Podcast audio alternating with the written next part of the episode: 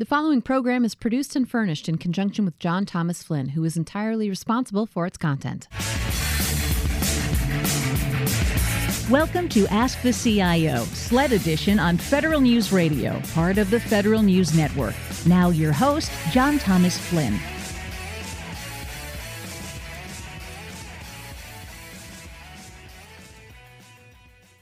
Our guest today is Barney Krucoff, Interim Chief Technology Officer of the District of Columbia. So, welcome to Federal News Radio's Ask the CIO's State and Local Edition, Barney. Uh, before we get started on the IT priorities and trends in the district, tell us a little bit about your road to the uh, to the DC interim CTO position before you were first appointed by Mayor Bowser back in back in January this year. I just recently had James Collins on the new Delaware uh, well, Delaware CIO and new NASCIO president, who I'm sure you met uh, in San Diego while we were there, and his he went from uh, Air Force dental technician to um, change management expert, and then fleet administrator, chief of staff, and then CIO. Quite a uh, an interesting background. Tell us a little bit about yours. Um, I grew up here in D.C., and I, so that that's a big part of uh, who I am.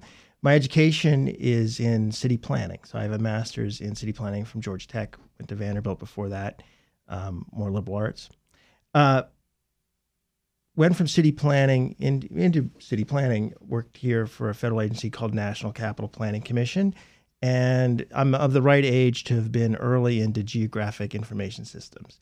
Um, and that was clearly my career path. The older planners hadn't hadn't used those systems and I got more and more into using the systems. Uh, ultimately, left NCPC, worked for a civil engineering firm. My largest contract was with the District of Columbia government, mapping the city. Um, also worked on federal contracts, uh, other local contracts. Eventually, was hired on to DC as the Geographic Information Systems Manager. Worked for Octo from 2004 to 2011. Uh, left Octo and went. And um, Octo's the Office of the Chief Technology Officer, uh, which is DC's IT department. Uh, left there, went to the state of Maryland, where I was the Geographic Information Officer for the state uh, for almost five years. I came back to Octo in 2016 as the Chief Data Officer and was in that role when um, the vacancy emerged, and I've been interim since January. That's interesting. You know, I was, uh, you know, going from the GIS to the uh, Chief Data Officer uh, very unusual. I don't know of anybody else that's quite had that pathway to a chief information officer, but could be. Uh, how did that background prepare you, do you think, for your role as uh, in the chief technology office? Um, let me go into a couple things that it prepared me well for. One, GIS is an, an area where data was expensive and exotic in the 90s when I started it. It's now it's on everybody's phone, but it we had a whole culture of data sharing and investment uh, working across jurisdictions to, to do maps that clearly abutted each other.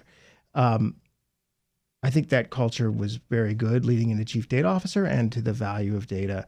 Um, if you're solving problems for people across the government, uh, that's the most important thing to learn. And I did that as GIS manager and as chief data officer.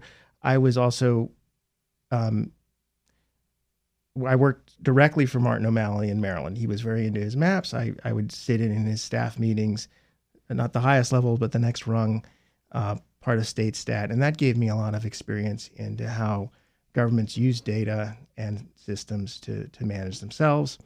Um, so it was good experience to come back into DC. My long time around the government has been helpful too, just knowing the rules, knowing the people. Let's talk a little bit about your organization. I did my homework, and I've got to say, to me, it appeared one of the more complicated CIO governance models, if you will, state or local government. And the OCTO, as you say, the Office of the Chief Technology Officer, but then there's also a CIO, at least that's the title, over in the CFO's office in administrative services.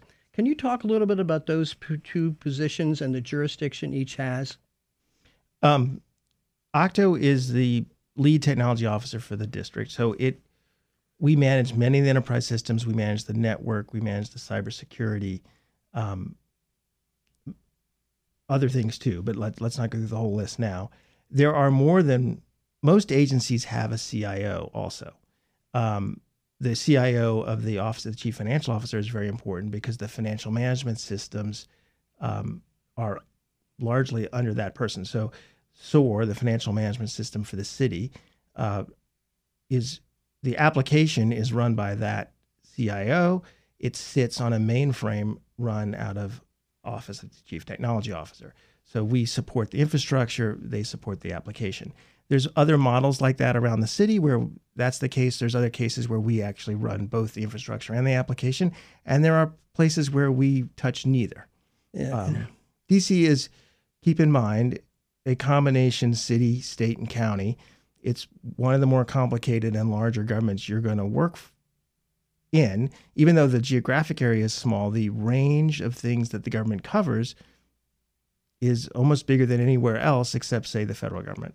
Yeah, very, very interesting. So, so just so I have it straight in my head, is the CIO then over at the the chief financial officer's shop up here with the CIOs and, and the other fifty or so state uh, or government, city government agencies?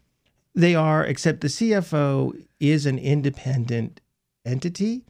Um, there are other independent entities like board of elections, things that make sense to not be under the mayor. The CFO is highly independent ever since the control board was retired, um, and so they have more leeway than a typical CIO under the mayor, which would have more direct report mm-hmm. into Octo. Speaking of direct reports, how do you report to?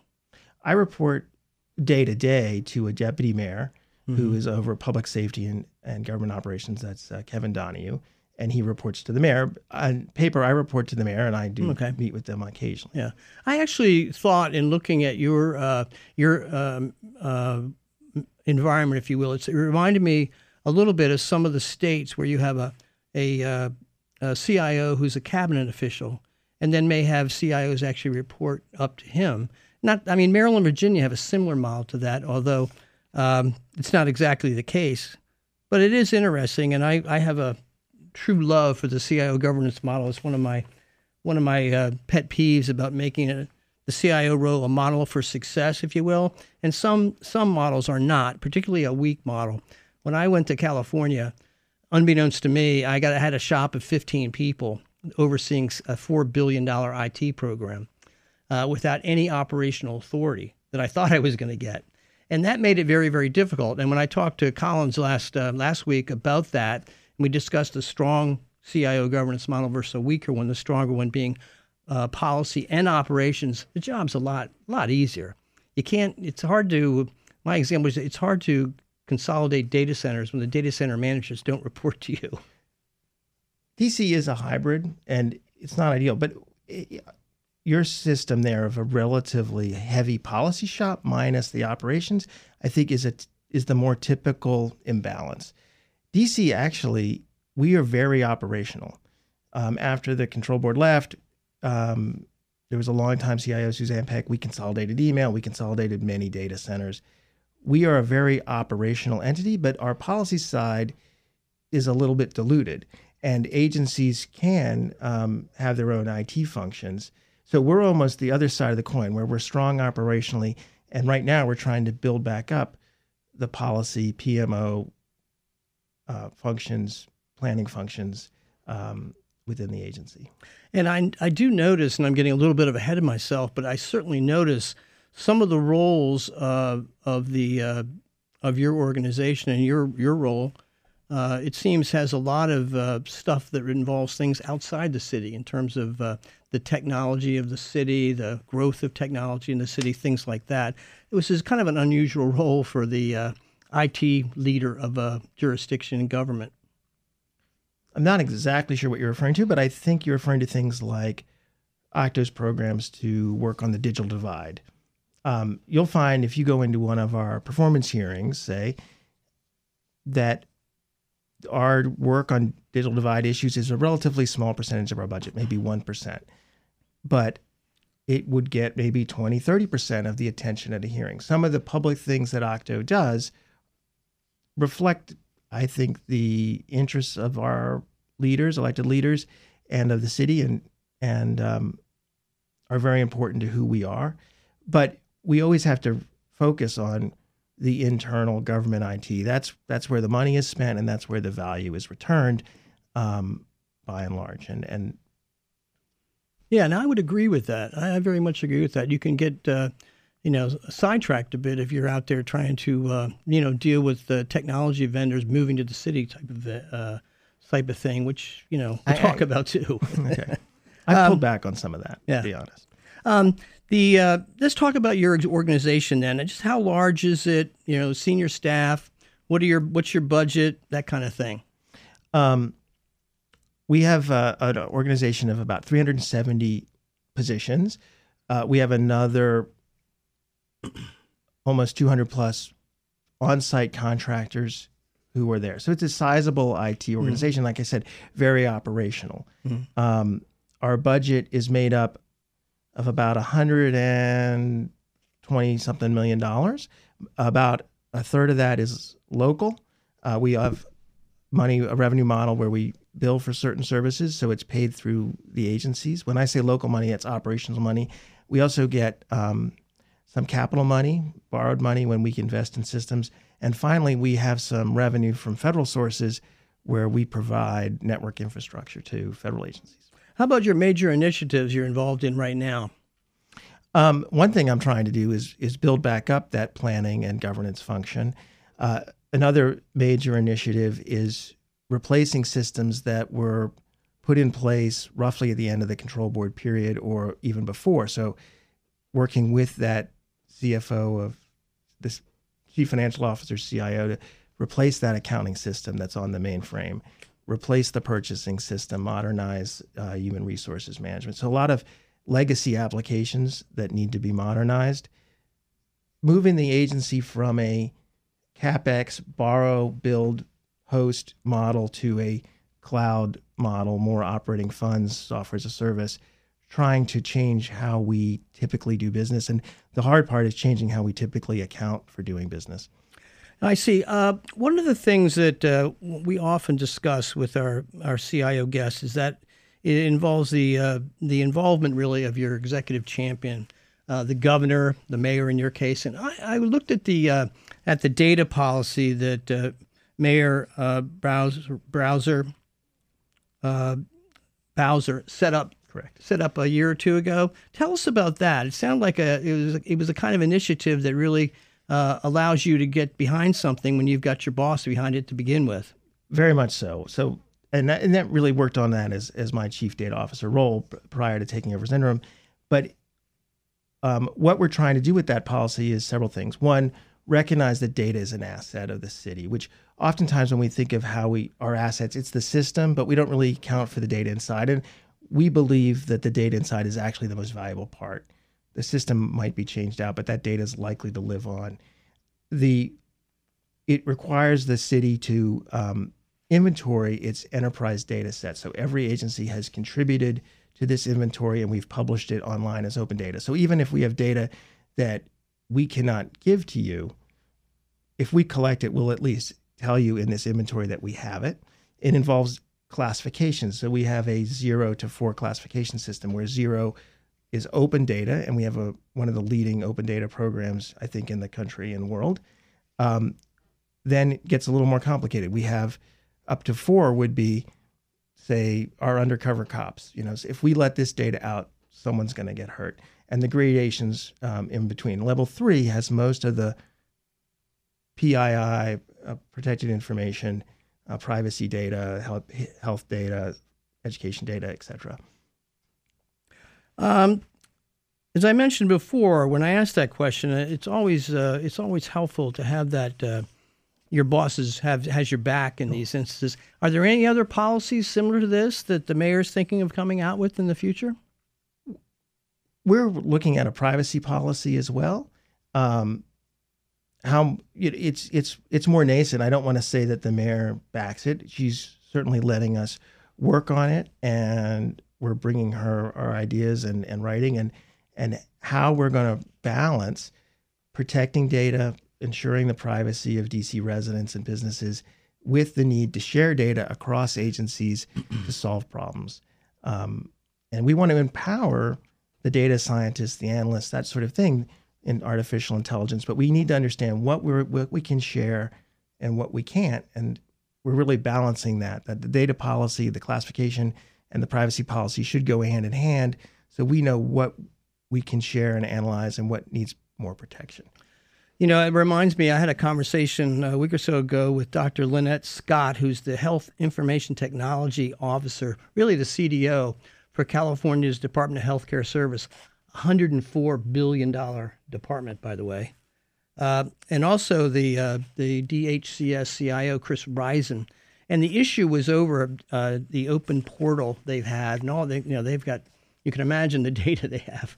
So the the question, the dilemma they were having was the fact that they put it out there, but they don't really know what people are doing with it, and they were trying to figure out a way without without hampering interest to kind of get documentation on who's using it and what they're using it for. Do you have any kind of mechanism or portfolio that you have that allows you to track those kind of things? We know the most downloaded data sets. We know the um, the, the the APIs that get hit the most. We don't track who uses it. We don't try to commercial make people um, pay us if a royalty if they make money on it. Our philosophy is primarily that this is data that the city has collected anyway. We'll make it available. It makes us more transparent. It, it does spin up some things. It helps with our internal data quality when agencies know it's, it's going to go out. Um, the biggest benefits, though, and the ones that we worry about are internal. Once we make a data set public, then sharing it within the government is a no brainer. Um, until that point, it may take several lawyers to move data from one end of the hall to the other. Um, so the real benefits of open data are to us primarily internal, and we'll let the citizens enjoy anything that they can. Yeah, interesting point because obviously that's one of my questions was was, was going to be. It's not really really the technology that's the challenge here. It's the internal change management issues about get, getting people to give up their data, as it were. And I'm sure you have stories about that. As you mentioned, four lawyers. I'm sure it took a, a boatload to get some of these things done, and an executive sponsor to make it happen. Right. I mean, in this case, uh, Mayor Bowser's order was very timely and helpful. And without it, we have never, until last March when we published it, the city had never had an inventory of its data sets. So, imagine, you know, we're counting every chair. It's got a sticker on the back that says property of the DC government, every desk. But our data sets, which are really the most valuable thing in a, in a modern business, we didn't have an inventory. So we do that now. We would not be there without Mayor Bowser. Our guest today is Barney Krucoff, Interim Chief Technology Officer of the District of Columbia. You're listening to Ask the CIO SLED Edition on Federal News Radio, part of the Federal News Network. I'm John Thomas Flynn. So we're talking about having an executive champion and, and being able to get the, get access to the data. We do track um, what's most popular and not. And what I was saying was you'll find that sometimes I don't agree with what's most popular. Like in Maryland, we had – a system that rolled up data from local governments into the state data portal and plus all the state data. And the data set that always came out the most popular was employee salaries in Baltimore. So who made how much money? And this is next to health data, next to property data, next to other things. I guess that's uh, what people were most interested in. So that's fine. That's that allows the public to look. It was part of the law in, in the city to have that public. But I always wondered, really, of, of, all the things we've published, that's that's. I'm not one. surprised. I'm not surprised. Uh, you know, I've done a number of stories over the years, and one of my most popular ones, I, I said, I, the CIO salaries. This was in California. A story about CIO salaries. Is there a gender gap? Jesus, that got more hits. You know, just because of the the title and the fact it had something mm-hmm. to do with the salaries. But yeah, it's very popular. That's why. Uh, you know, Causey is so popular around here, right? I mean, his federal diary going way back. Uh, our guest today is Barney Krucoff, Interim Chief Technology Officer of the District of Columbia. You're listening to Ask the CIO SLED Edition. Barney, before we uh, before the break, we were discussing the mayor's data policy, and now I want to switch back again to your uh, to your organization, the IT model we discussed before. Uh, we met recently at NASCIO, and you're familiar with state CIOs. What do you think are some of the differences and similarities, I guess, between them and, and your job with with uh, the District of Columbia? I think we have more similarities than differences. Um, the they're probably less worried about potholes than than the city is. They're they don't pick up trash, and where they plow snow, it's probably handled by a massive uh, DOT. We have a, a, right, a, sizable DOT ourselves, but it's it's just more of a local business. Um, I think the another difference is the city council. It's it's only uh, a dozen so people, but it meets year round. Whereas a typical state legislature's got a legislative season, so um, there's a different seasonal flow when I worked in the Maryland state government than when you work in the DC government. Um, so the breadth of the DC government is different. Um, the the level of legislative supervision varies um, as well. I think those are the major differences. Mm-hmm. Um, I noticed that uh, I noticed that you have just hired a new chief information security officer, uh, and I that was a former position of yours, correct? No. oh, you were just chief data data chief officer, data officer but not uh, CISO. But you have a new CISO. We do. And I guess tell us a little bit about him. His name is Sunil Cherukuri. Um, he's been a longtime Octo uh, contractor. I really think he's the mind behind the city's cybersecurity more than anyone else. Um, he wasn't always eligible to work at, in the city. He is an, a native of India, lived in Australia, holds Australian citizenship. Um, we waited a little bit for him to uh, be eligible, and then uh, hired him. Um, and then we we hired him initially as an interim, and then promoted him into the um, CISO role. It's it's a very competitive market um, for security staff, and it's not easy to keep them appropriately paid and and on the farm. So growing from the inside, the way Sunil has, is is really a, a wonderful thing for Octo. Well, uh, switching again, I know last week I happened to notice that was the uh, GIS Day, November 14th. And as a former CDO, uh, was there anything special in the District of Columbia to celebrate? You know, I did not uh, celebrate. I, I, I think it's a little bit of a hallmark holiday for GIS, and and I we we've have in the past. I don't know if we did it this year. Done a, a scavenger hunt where we post clues, and then um, people can use the city's GIS tools to find somewhat obscure things. And uh, these these scavenger hunts don't necessarily require leaving your desk, but um, I think that's been our most popular GIS Day event. I'm not sure if we ran one this year. How about uh, how about this one? We've got. Um, are you are you um, are you wearing two hats? Do you still do your chief data officer role, or does someone fill that position now that you're interim CTO? I, I have two hats, um, but I, I I'd say the CTO job is is the bigger hat, and uh, this I have a very good staff on the CDO side, and and they've been doing most of the work. And for example, not knowing what we did for GIS Day is a proof that I'm uh, slipping in my CDO duties. Well, that's because we have such insightful questions coming from your host, right? Mm-hmm. uh, we talked about this a little bit before the show, but that startup in residence program, STIR, uh, a lot of CIOs are doing some very interesting things around the country in terms of the workforce, in terms of evolving technology.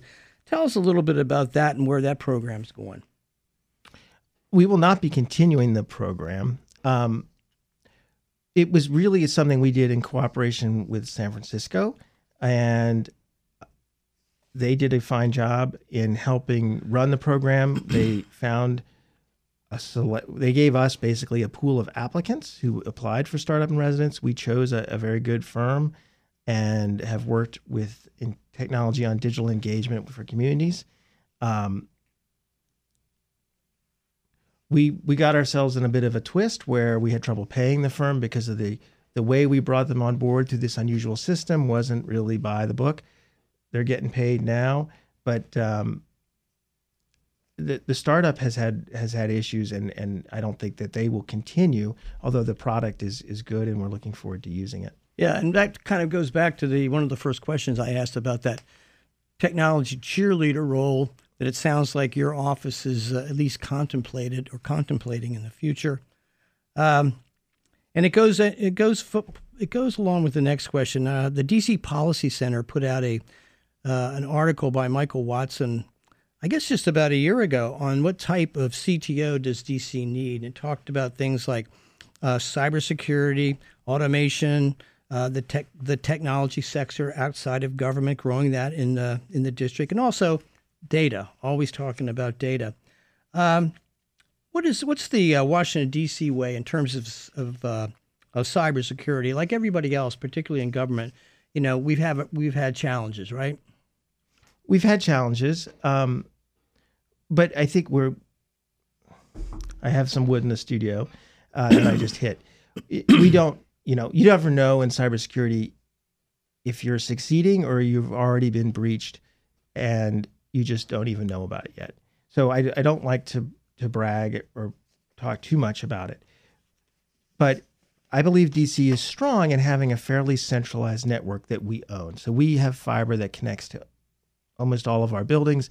That fiber routes through central hubs. Those hubs are well protected and then route to the internet. We have a fundamentally good fort and moat around us. We have issues with our policies. We have issues with older systems. We have issues uh, with, you know, millions of emails per day, and and some of those are phishing attacks. Some of them are very clever. Um, so we're not out of the woods by any means, and we're trying to double down as the threats grow and um, metastasize into into other forms. Another uh, another point that was made in the article talked about automation, and frankly, at NASCIO we heard a lot about this too. Emerging technologies, anywhere from autonomous vehicles and drones and uh, artificial intelligence, blockchain, that kind of thing. What are what are you doing that, and what are you anticipating doing in the future? I have pulled back a little bit from trying to jump in front of all the emerging technologies. I really think that Octo and the DC government needs to focus on on some fundamentals. Um, we talked a little bit about the data and, and feeding the AI machine, and we're trying to get our data in order. And, and we have a number of good data scientists in the city who we organize to meet as groups and we facilitate their work. So on the AI side, I'm I'm a believer, and, I, and we're going in. Um, blockchain, we really haven't identified a use for yet. Uh, drones are particularly problematic in a, in a city where the Secret Service controls a big chunk of the airspace and they're illegal per the FAA. So uh, there will be a task force the mayor is putting together on autonomous uh, flight, but I think it's it's not something that we're investing heavily in or, or likely to be on the forefront of in, in the nation's capital. Um, autonomous vehicles, similarly, there's a task force on that, and there's some very innovative work going on. Um, the de- uh, deputy mayor for economic development has identified the 10th Street Southwest corridor if you roughly think of the Smithsonian Castle to the new development at the wharf, underneath um, that building on L'Enfant Plaza that seems to fly into the air, that's an underutilized corridor there connecting where a lot of our tourists are at the Smithsonian, enjoying things that are only in DC, to where we also want them to be down on the wharf, spending some money while they're here, get get some food, uh, relax, maybe take a water taxi. So we're looking at what autonomous vehicles could do on a very specific corridor to make that a novel way to travel and, and see a part of the city that they might not get to if they only stick with the federal sites.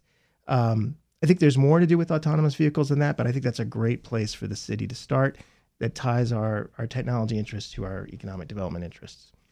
Another point that was brought up in the article, and this is something that we've touched on a little bit right now, and I'm still I'm still interested in this and what your what your thoughts are, but uh, in growing the District of Columbia's technology sector, is that something that's in your jurisdiction, or once again, are you trying to just keep the trains running on time? I think it depends on which CTO you ask. I, I believe we we got to keep the trains running on time, and I'm not talking about Metro necessarily. I'm talking about uh, is our data backed up? Is do we have a COOP plan? Do we are we training all our staff on cybersecurity? Um, attracting technology and attracting any business is is really under our economic development arm, which is the deputy mayor for planning and economic development. I have attended events with them. Um, there are times where Octo can be helpful. Octo is a big purchaser, so in that sense, it's important to meet with our local businesses and technology and uh, have them understand what we're looking for and solutions. I think that's typical of any CIO is trying to meet the private sector where they are. Um, but the actual economic development piece, we are tool providers like we would for, for anything else. Um, another NASCIO hot topic, and has been for the last four or five years at least, is about workforce. You know, hiring, recruiting, training, and training that next generation. Always important, obviously. Uh, a number of uh, states had some very uh, innovative approaches to doing these things. What are you trying to do along those lines? And I imagine your job is not going to be any easier with those 25,000 new jobs coming across the river, right? In, I mean, it's a great news for the for the whole region that uh, that Amazon is coming to Arlington County and Alexandria. Um, we are nervous that they'll hire some of our staff, or before, but we hope they hire our citizens uh, and residents. We hope that some people who maybe move to the region uh, will choose to live in the district um, and, and work for Amazon. On, we are focused mostly on the neediest groups in DC. So we have a program uh, to train seniors uh, in computing. We have a program uh, to train youth. Um, we have a mobile tech lab that will go to community centers or rec centers and teach people who may not get the exposure through their normal day to day life. Um, so that's one basic program. Um, we also have under Mayor Bowser a uh, a number of employment to job programs, of which mostly are led by the Department of Employment Services but Octo is an avid participant in. We have had a class um, studying for A1 certification um, at at Octo, and we hope some of them will end up in our our help desk uh, crew and, and work their way up from there.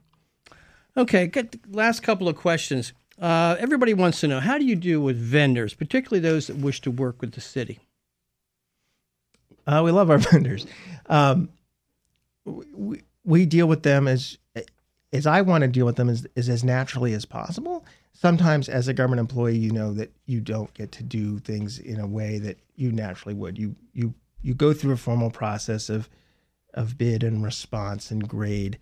Um, but until that RFP comes out, we want to talk to the community. We want to understand the direction of the major players. You know, Microsoft, Oracle. Wh- where are these folks headed? Um, how does that affect what we're doing. What is how does Google affect it? And then work with our local um, value added resellers and consultants to help us leverage that. Um, that's always our goal. And you're open to taking vendor meetings and, and the like? I can't take them all, you know. Sure. Um, but I will. I'm going to say too much and encourage more emails. Most emails just go to um, my side account where I where they never get opened. Um, so if I ignored one, I apologize. Um,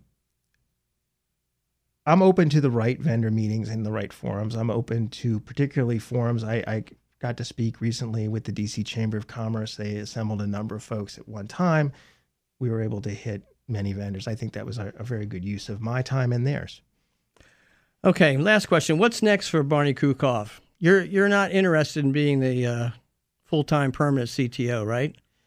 It's not the right thing for my family right now. It's a great job, and I hope uh, whoever gets it loves it. Um, I'm not. I wouldn't discourage anyone from applying. I'm planning to go back to the chief data officer role, um, and help that person uh, be successful for the city. Any news about when there might be an announcement for a new uh, CTO? Um, uh, Stay tuned. Stay tuned. Right here on uh, Federal News Radio. okay. With that, we'll conclude our program today. Uh, very interesting. I want to thank our guest, Barney Krucoff, Interim Chief Technology Officer of Washington, D.C. And thank you for listening. Content from this state and local program, which also includes curated news and original articles by yours truly and other more esteemed authors, is part of the recently expanded AskTheCIO.com. Hope you can join us each Thursday at 11 a.m. Eastern Time or listen to a podcast afterwards. Until then, bye for now. I'm John Thomas Flynn. You've been listening to Ask the CIO, SLED Edition with John Thomas Flynn on Federal News Radio, part of the Federal News Network. Tune in Thursday mornings at 11 or subscribe to this show on iTunes or Podcast One.